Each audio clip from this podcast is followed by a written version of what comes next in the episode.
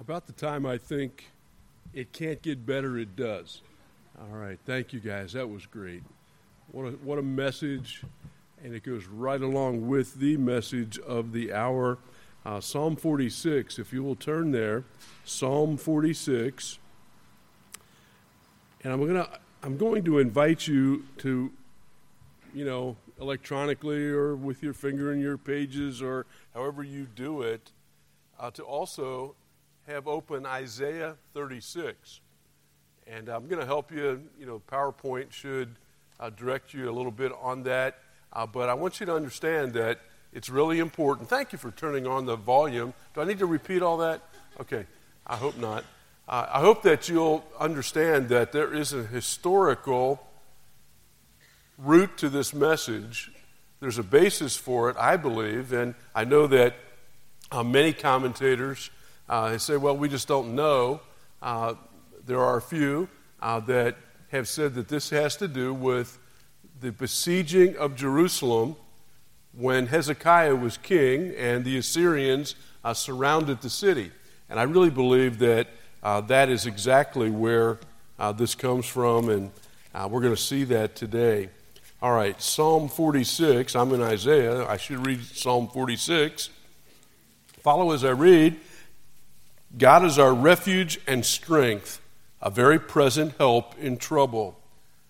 If you're not in trouble today, you will be in trouble in the future, and we've all been in trouble sometime in the past. There have been calamities, there have been issues that have come up, there have been pressures that uh, we have faced, and uh, to one degree or another, we know what trouble is all about. Notice verse 2 arguing from really the lesser to the greater. Notice this Therefore, we will not fear, though the earth be removed, and though the mountains be carried into the midst of the sea, though the waters thereof roar and are troubled, though the mountains shake with the swelling thereof. Selah. There is a river, the streams whereof shall make glad the city of God, the holy place of the tabernacles of the Most High. God is in the midst of her. She shall not be moved. God shall help her, and that right early. The heathen raged, the kingdoms were moved. He uttered his voice, the earth melted. The Lord of hosts is with us. The God of Jacob is our refuge. Selah. Come, behold the works of the Lord, what desolations he had made in the earth. He maketh wars to cease unto the end of the earth. He breaketh the bow and cutteth the spear in sunder. He burneth the chariot in fire. I think that we will all recognize verse 9 looks way ahead uh, to that millennial kingdom. Verse 10 Be still and know that I am God. I will be exalted among the heathen, I will be exalted in the earth. The Lord of hosts is with us, the God of Jacob is our refuge. A mighty fortress is our God. We know that song, and Martin Luther based that song upon the text that we just read. The psalm is celebrating the power of God. We see God's power over nature and over the attacks of the enemies and over the mighty armies of the world. He's over all of that. One commentator said the psalm was composed at a time of crisis, which makes the confession of faith doubly impressive. Now, again, many writers have said we can't really know. The setting is unidentified. But it's my belief that the occasion was Sennacherib's besieging of Jerusalem. Isaiah 36 and 37 and 2 Kings 18 and 19 are exactly the same wording. Uh, we find the account of that besieging in both of those places. And again, in 2 Chronicles 32, 1 to 23, it records this event in a little different wording and possibly a condensed version. But that's three times in the Old Testament, not including Psalm 46, that we see this event and God uses it in our, our learning, in our lives, uh, to instruct us about His power and His presence. Who was Hezekiah? Hezekiah was a king of Judah, the southern kingdom, uh, one of the godliest kings uh, of, that followed David, other than Josiah, maybe the godliest. In 2 Kings 18:5, he trusted in the Lord God of Israel, so that after him was none like him among all the kings of Judah, uh, nor any that were before him. And so, what happened under him? There was a great revival. All the idols were, were removed, the, the temple doors were opened. And by the way, his father Ahaz had closed the temple doors, and now Hezekiah is reopening them and reopening worship. He rebelled against Sargon, king of Assyria, the father of Sennacherib. And, and then uh, Sennacherib became the king, and he was able to do something about it. He was able to attack. And so Hezekiah originally paid tribute to Sennacherib. He was terrified that the northern ten tribes were taken captive. And instead of really uh, trusting God at that time completely, he made terms of peace uh, with Sennacherib. And that peace did not last. And so Hezekiah learned, and I believe we should learn today, that trust in the presence of God is sufficient to meet all of the troubles and all of the trials that you will face in life. Life's greatest trials are minimized, and we can have victory through them by knowing the presence of God, by trusting Him in all of those affairs. And so, trust in God's presence removes fear. Verse 2 Therefore, we will not fear. Now, there are many reasons to be fearful, legitimate reasons, in fact. That's one of God's protective and defensive qualities uh, that He's given each of us. And it's not sinful in and of itself, unless it's allowed to be overly inflated, unrealistic, and paralyzing. Fear should never do that to us. Faith in God's presence removes us from that kind of fear. We read in second, or excuse me, in Isaiah 36, some reasons why this king, Hezekiah, would be fearful. And you, you get, get into chapter 36 and verse 6. You have little help. You're not going to have anybody to come and help you. Lo, thou trustest in the staff of this broken reed on Egypt. Isaiah had warned not to go down to Egypt for help or to stay on chariots, to, to trust in those kinds of things. No, not to do that. And, and uh, yet, there seemed to be a little bit of reserve uh, there. Well, we could always go down to Eden. No, don't do that. He's saying you're not going to find any help there.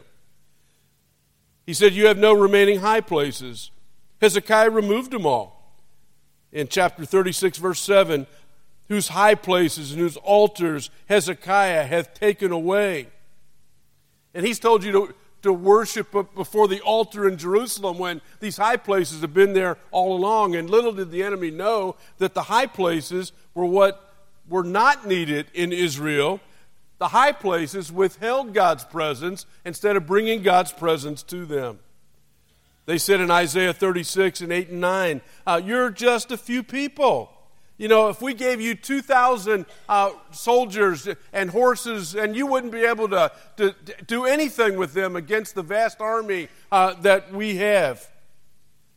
And then he said, Jehovah commanded me in verse 10 of the same chapter.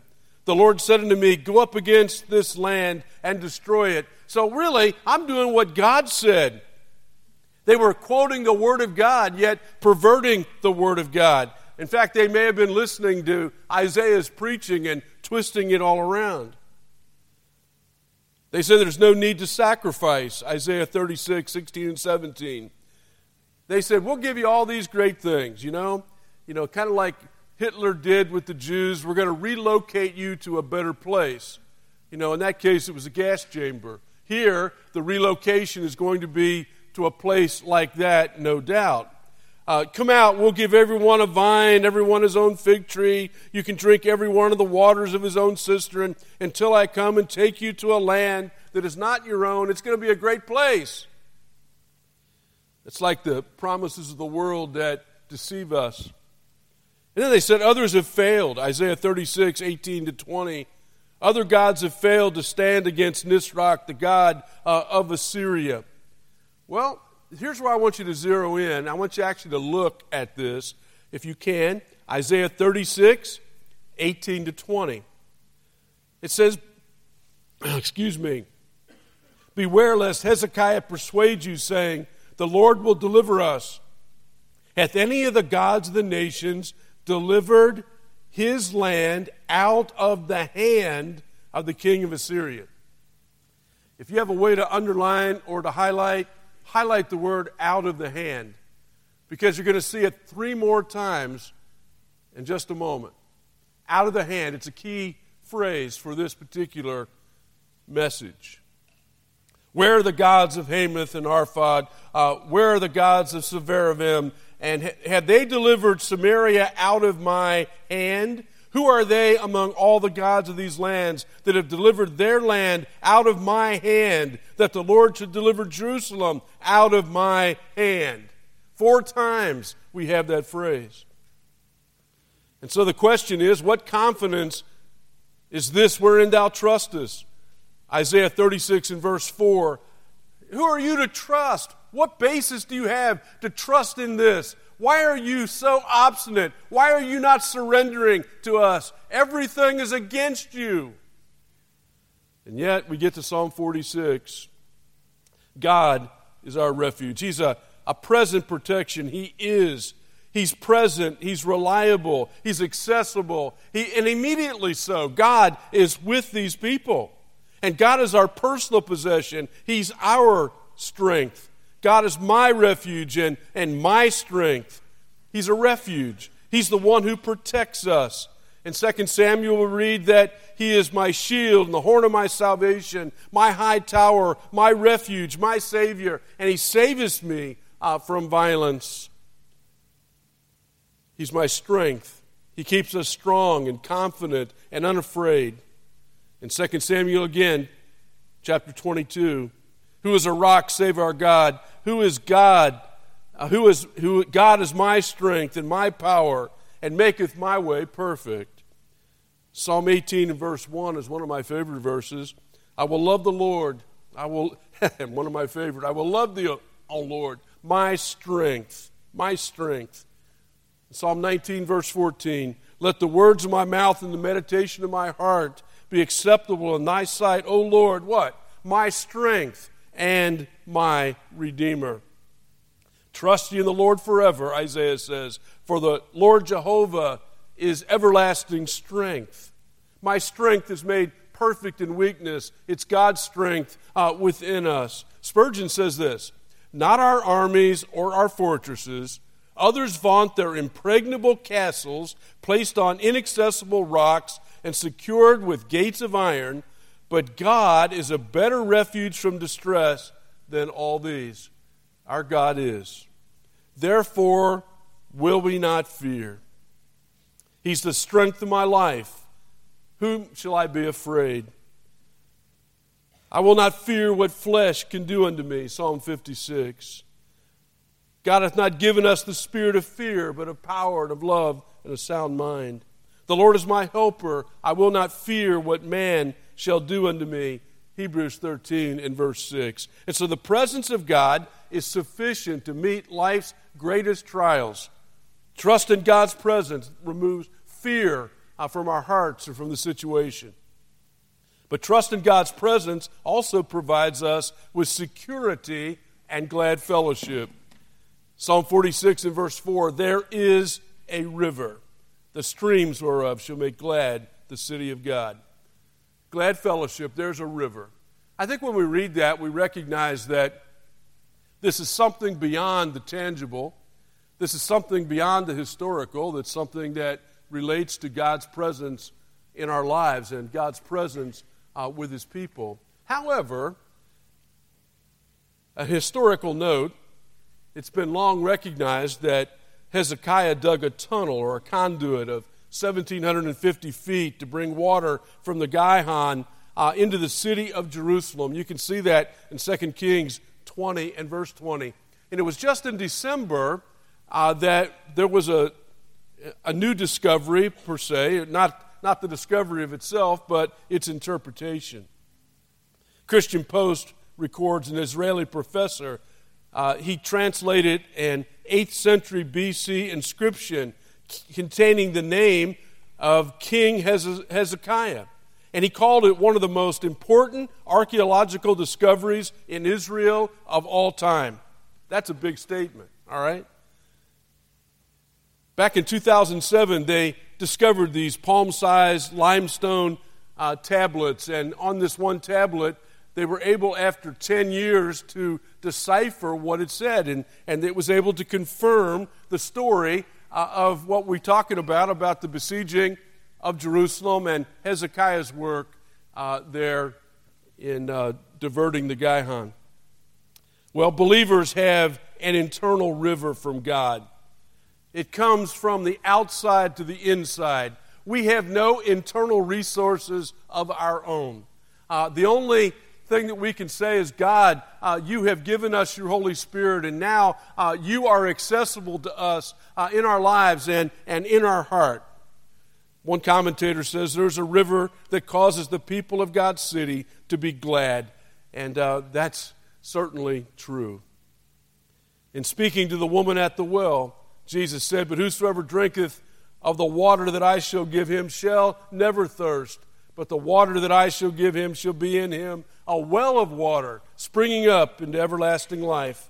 He says in John 6, he says, I am the bread of life. He that cometh to me shall never hunger, and he that believeth on me shall never thirst. And pushing ahead to John chapter 7, the last day, the great day of the feast, Jesus stood and cried, saying, If any man thirst, let him come unto me and drink. He that believeth on me, as the scripture has said, out of his belly shall flow rivers of living water.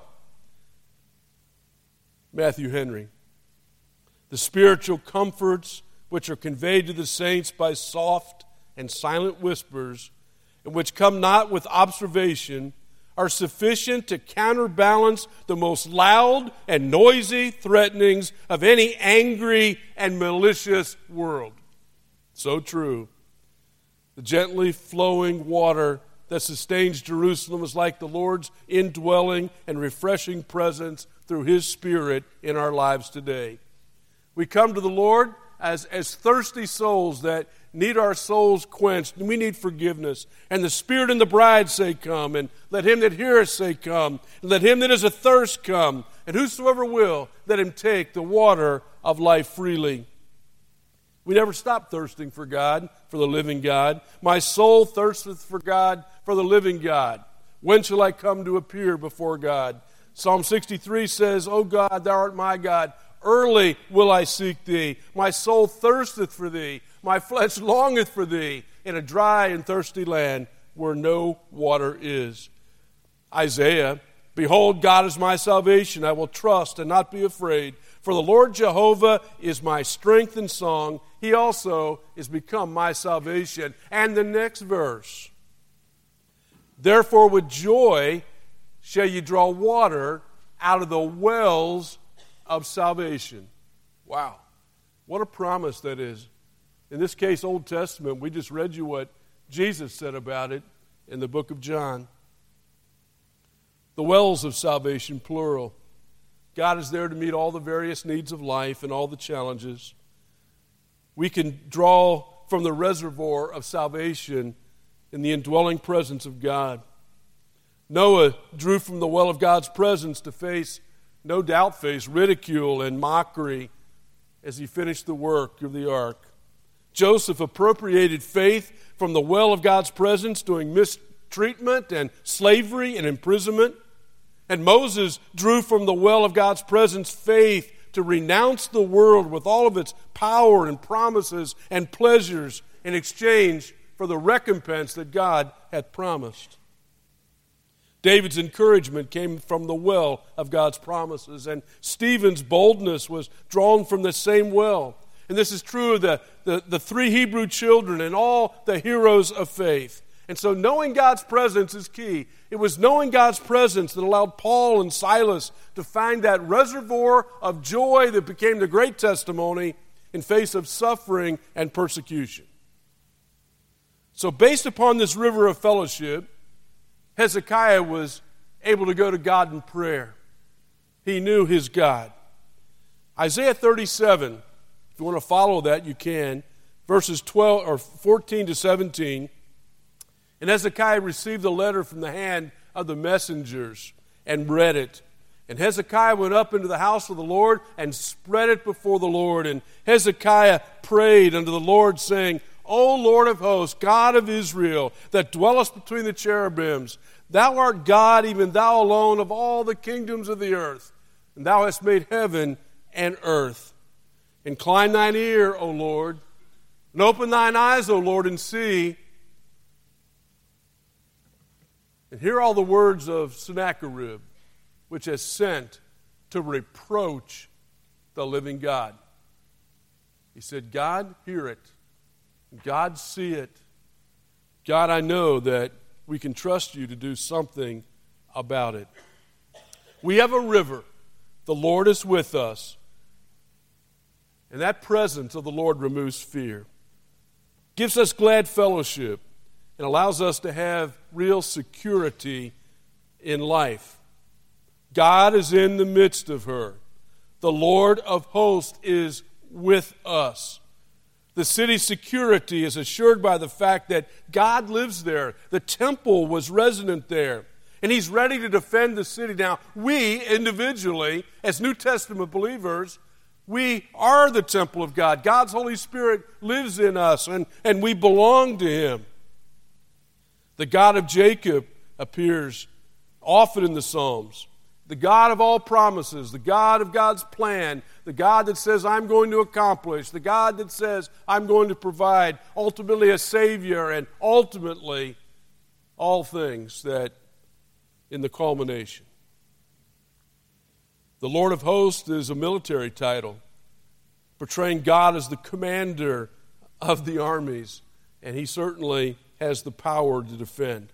Isaiah 37 Again, 33 to 35. Therefore, thus saith the Lord concerning the king of Assyria He shall not come into this city, nor shoot an arrow there, nor come before it with shields, nor cast a bank against it. By the way that he came, by the same shall he return, and he shall not come into this city. For I will defend this city. Why is he going to do that? I will defend this city to save it for mine own sake and for my servant David's sake for my name's sake, for the promises that I've given to David, for my promises, I'm going to come and defend you, defend this city. Acts chapter 9, you remember when Saul was on the road to Damascus, he was there confronted with Jesus Christ. I am Jesus, whom thou persecutest. Wait a minute. Saul, Saul, why persecutest thou me? Well, Saul hadn't directly persecuted him, he persecuted his name, but he persecuted his people. And when you touch the people of God that belong to Jesus, you're touching Jesus. And when you touch God's city, in this, in this case, uh, and, and God says, I'm going to defend the city for my sake and for my servant David's sake, I'm going to do that for my own glory.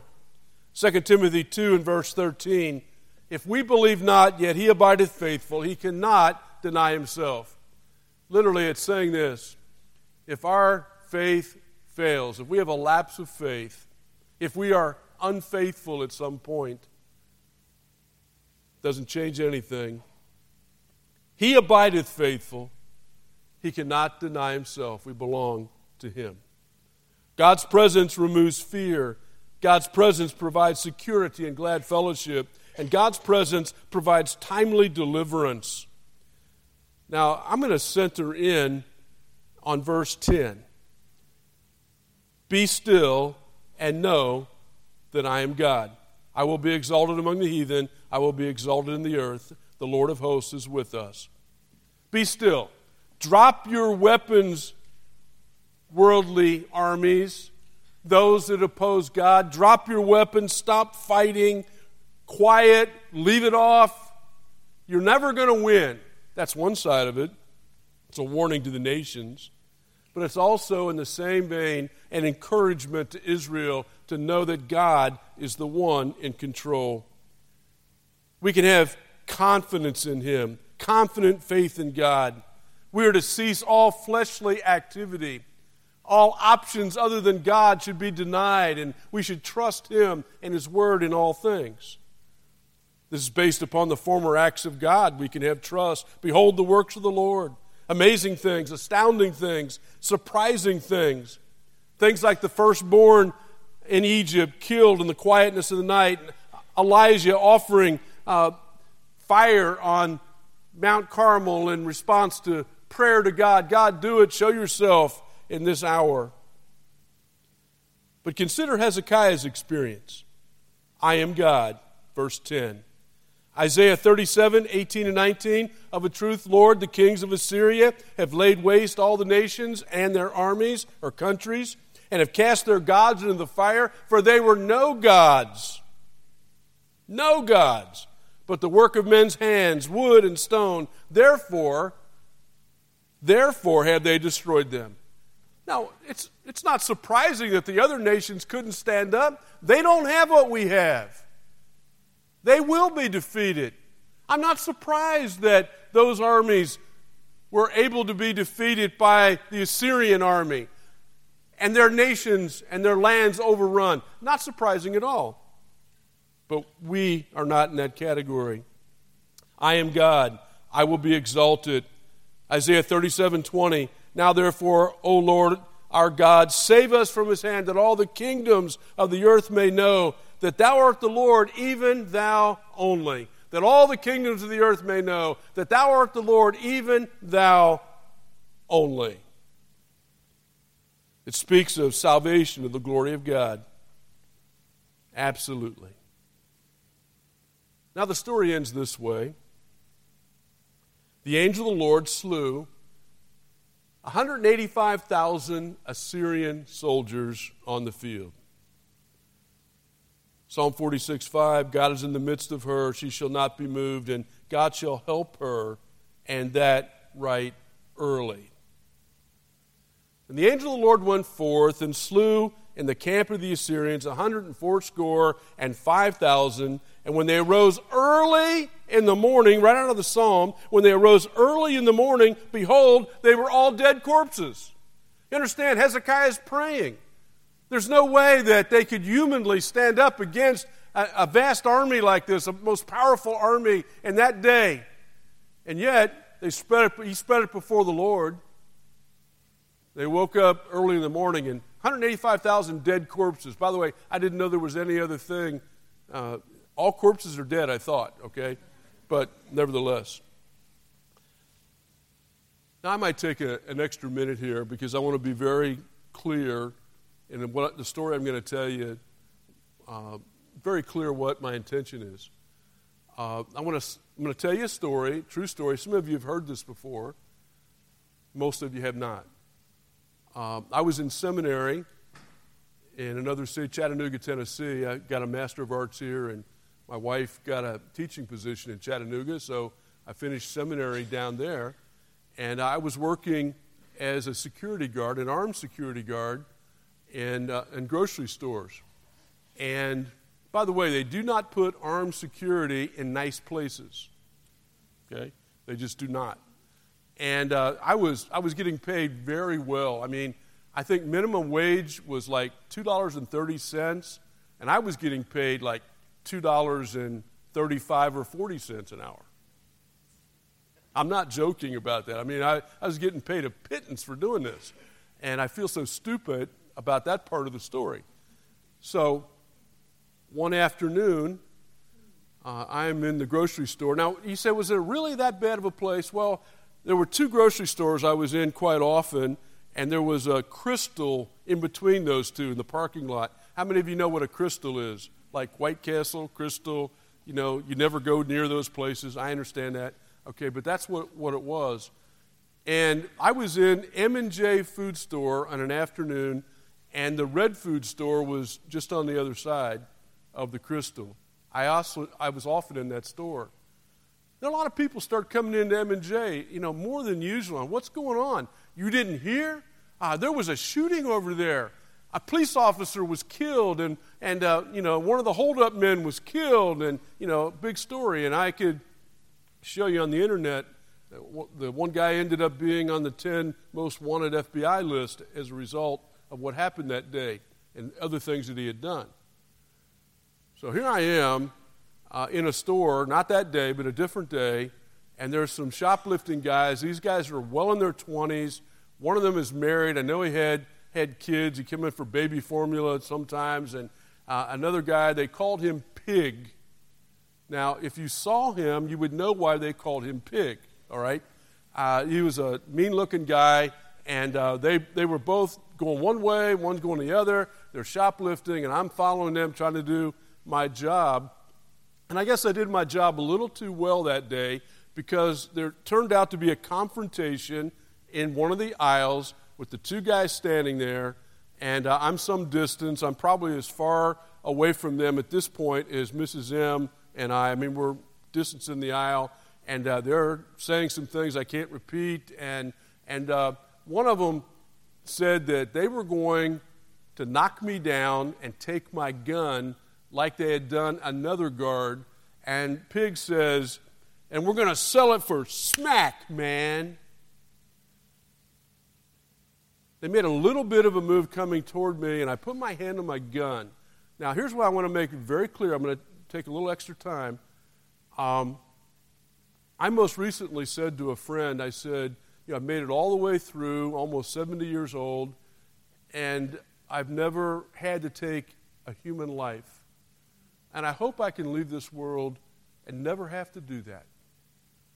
I believe in army. I believe in self defense. I believe that there's justification for doing that at times. Um, but I hope I never have to do that.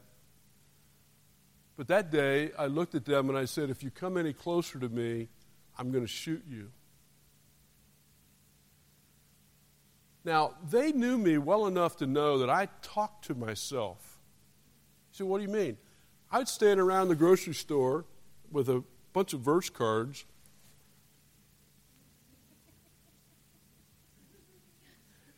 And a lot of guys really thought I was nuts, okay? And that was very helpful, all right? All right, so I, I said, I'm going to shoot you. And they said, We're going to come back when the store is closed and we're going to blow your head off with a shotgun. That was very comforting.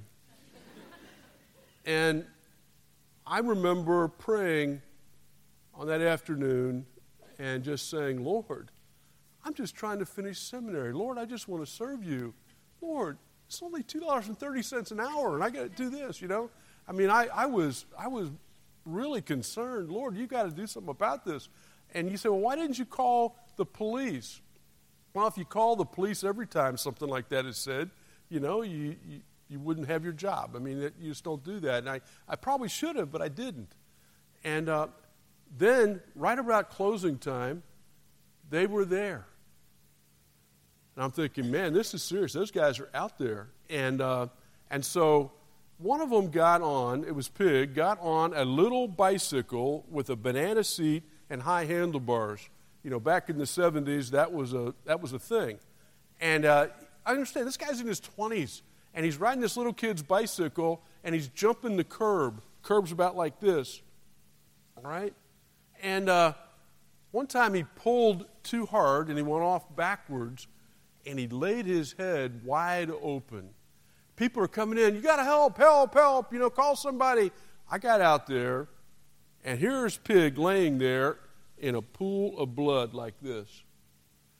The emergency people came, put him in the ambulance, and took him away. I had eye contact with the other guy, I don't know his name. And uh, he looked troubled. You know what? They were noisy, they were threatening, they were threatening to do me in and they were threatening to take away my entire ministry that I've now enjoyed all of those years. I may have been foolish in how I handled it. I maybe I could have handled it better. I don't know what I would have actually done. I think I know what I would have done. But God knew all of that. Be still and know that I am God. Now, how was it that Hezekiah could be ready for this kind of threatening time because he cultivated it day by day. All you have to do is take a look at his prayer that I just quoted for you. And, and you know that he was filled with the Word of God and he knew the promises of God and he knew the God that he could trust and he was willing to go to him in the crisis and spread it before God to take care of it. I know it's probably apocryphal, but you know, it's been used many times that Michelangelo, when he was painting the Sistine Chapel, sometimes would just stop and for a day or two just look at the, the ceiling. And the, the Pope, probably paying him by the hour, uh, got frustrated. The job's not getting done. And he replied to the Pope When I take my longest pauses, I make my most telling strokes. If you don't take time to fellowship with God, to meditate in His Word, to access Him, the internal One, the Spirit of God, enlightening you to the Word of God. If you don't have regular times when you do that, when the crisis comes, you're going to run to somebody else. You know, you're to, your mouth is going to go. You're going to think all the wrong things. You're going to run from one thing to the next. And I'm going to assure you that that's not the answer. The answer is get to know your God. And you'll find yourself with boldness and you'll find yourself with confidence in all that you do for Him, knowing that He is with you and He will protect. Father, thank you so much for your word. Thank you for the good attention of the students today. Thank you, Lord, for allowing them to give me a few more minutes today. And I pray, God, your blessing on their lives as they walk with you. Use them, I pray. In Jesus' name, amen.